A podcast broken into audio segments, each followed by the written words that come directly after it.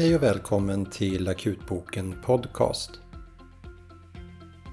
I detta avsnitt kommer jag gå igenom artiklar om behandling av covid-19 med Dexametason,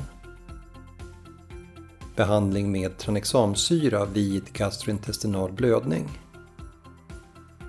Och uppdatera riktlinjer för omhändertagande av patienter vid drunkning.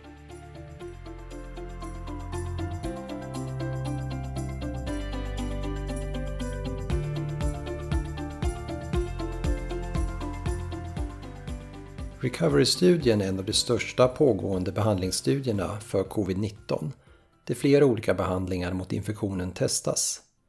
Vi har nu i slutet av juni fått tillgång till en preprint av en delstudie från Recovery där man tittat på effekten av dexametason för behandling av patienter med covid-19 som har behövt inneliggande vård på sjukhus.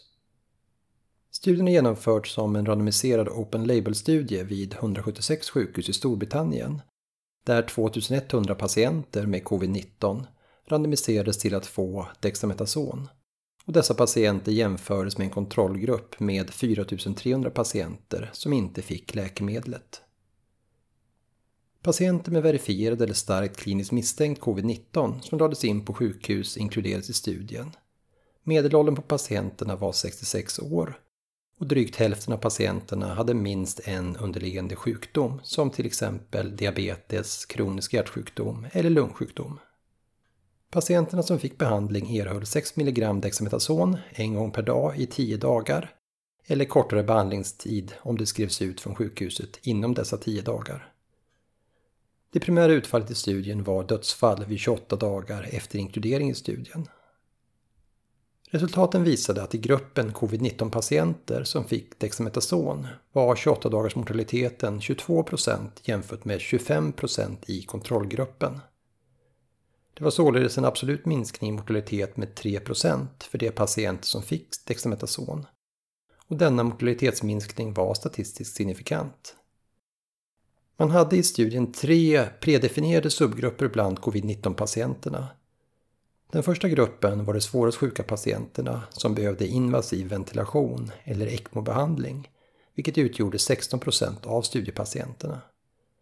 Den andra gruppen var patienter som behövde syrgasbehandling, inklusive patienter som behövde NIV, vilket utgjorde 60% av studiepatienterna.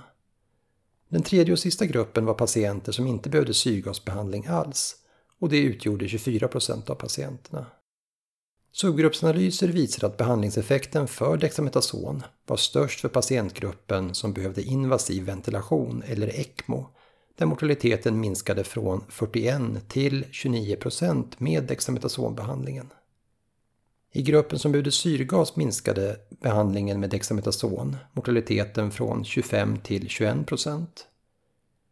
I den sista gruppen som inte behövde syrgasbehandling var det inte någon statistiskt signifikant skillnad i mortalitet för patienterna som behandlades med dexametason, Men trenden här var snarast att det gick sämre för patienterna som behandlades, då de hade 17% mortalitet jämfört med 13% i kontrollgruppen. Andra sekundära utfallsmått visade kortare vårdtid på sjukhus och minskad risk för att behöva invasiv ventilation för patienterna som behandlades med dexametason. Min slutsats av studien är att dexametasonbehandling minskar risken för dödsfall av covid-19 för patienter som är så sjuka att de behöver inneliggande vård på sjukhus och behöver syrgasbehandling i någon form. Dexametason är således det första läkemedlet som har visat en minskad mortalitet vid behandling av covid-19. Även om det antivirala läkemedlet Remdesivir också har visats ha effekt mot covid-19 så har studierna här hittills endast visat kortare sjukdomsförlopp men inte minskad mortalitet för patienter som fått behandling med läkemedlet. Även om den aktuella studien ännu inte har genomgått peer review eller publicerats i slutgiltig form så bedömer jag resultatet som mycket trovärdigt och rekommenderar att dexametason ges till patienter som läggs in på sjukhus för covid-19 och som har behov av syrgasbehandling.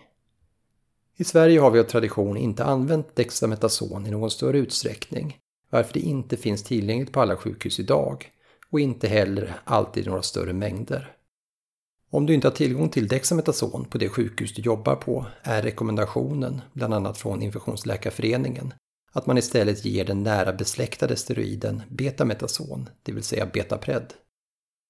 Betametason är relativt ekvipotent med dexametason, varför dosen 6 mg dexametason kan ersättas av motsvarande dos 6 mg betametason. Infektionsläkarföreningen publicerade förra veckan riktlinjer för behandling av covid-19 och här ingår rekommendationen att ge kortisonbehandling i antingen i form av dexametason eller betametason peroralt eller intravenöst. Utöver recovery-studien så pågår ett flertal andra studier där resultaten förväntas publiceras under sommaren och förhoppningsvis kommer vi då också få ytterligare behandlingsmöjligheter för covid-19 som gör att fler av de svårast sjuka patienterna överlever infektionen.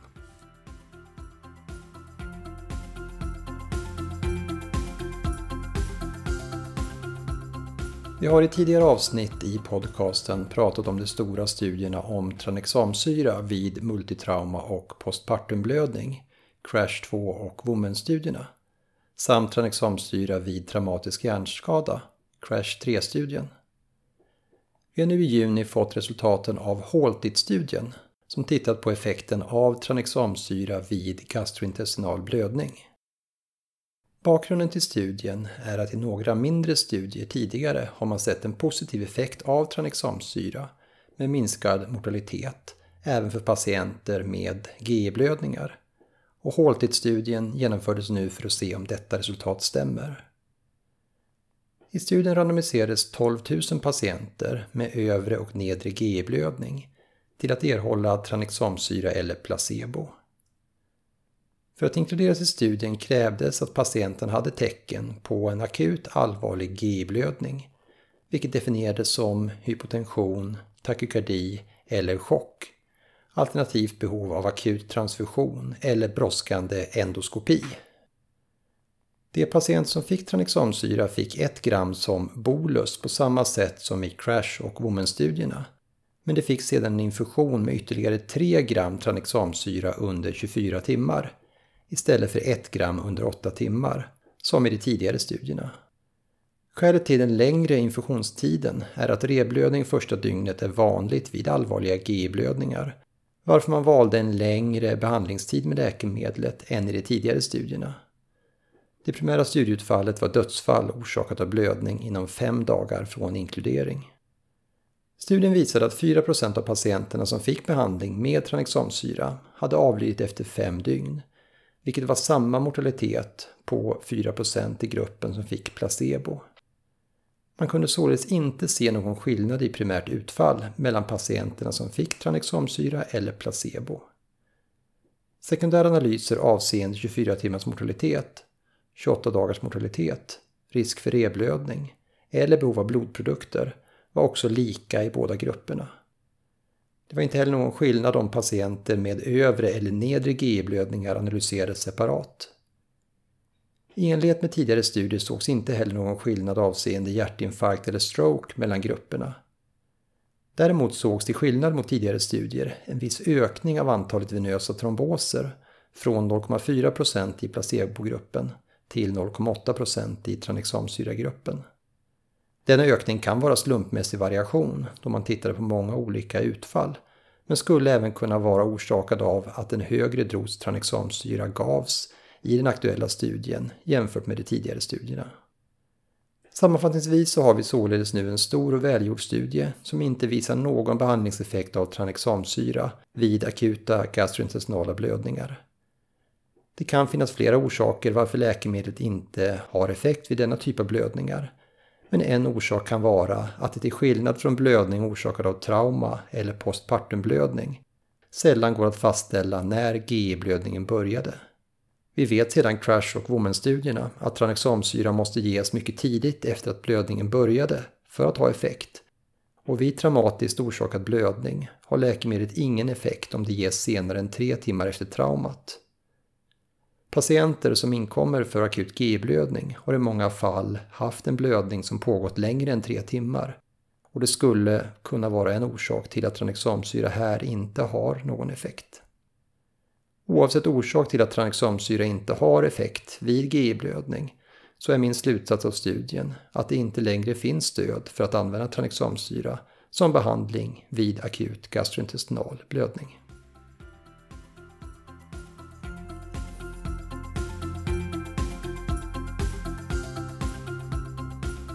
Vi har under sommarperioden i år på samma sätt som under tidigare år fått en ökning av antalet fall av drunkning i slutet av 2019 publicerades Wilderness Medical Society sina uppdaterade guidelines för behandling av drunkning. Och jag tänkte här gå igenom några av de viktigaste delarna för omhändertagande av patienter som kommer in till sjukhus efter drunkning. Drunkning innebär definitionsmässigt att en vätska hindrar personen från att andas och där patienten till slut drabbas av hypoxi och hjärtstopp om drunkningen inte upphör. Man har under perioder delat in drunkning i olika undergrupper som salt eller sötvattensdrunkning, torr eller våt drunkning etc. Men tillgängliga studier talar för att denna typ av indelningar spelar liten eller ingen roll för handläggning eller prognos, varför det enklaste är att enbart använda begreppet drunkning. För patienter med andnings och eller hjärtstopp genomförs återupplivning som vanligt, men viktigt att ge syrgas som tillgängligt för att snabbare reversera hypoxin. För patienter med tecken till andningssvikt där enbart syrgasbehandling är otillräcklig kan non-invasiv ventilation användas om patienten är vaken. Men vid mer uttalad andningssvikt eller medvetandesänkning bör patienten erhålla behandling med invasiv ventilation, där ventilationsvolymer och tryck som används vid ARDS rekommenderas. Många patienter som inkommer för drunkning har någon underliggande sjukdom eller tillstånd som orsakade drunkningen. Och det här är viktigt att aktivt leta efter tecken eller symptom på till exempel trauma, intoxikation, hypoglykemi, stroke, epilepsi, arytmi eller annan orsak till händelsen. Det finns flera studier som visar att rutinmässig akut lungröntgen inte tillför något då fynden från röntgenundersökningen inte korrelerar med grad av andningsvikt eller prognos. Inte heller rutinmässigt äter skalle till för något om det inte finns tecken eller misstanke om cerebrovaskulär händelse eller skalltrauma i samband med drunkningen. Det finns en teoretisk möjlighet att elektrolytinnehållet i vätskan som en patient drar ner i lungorna vid drunkning skulle kunna orsaka elektrolytrubbningar.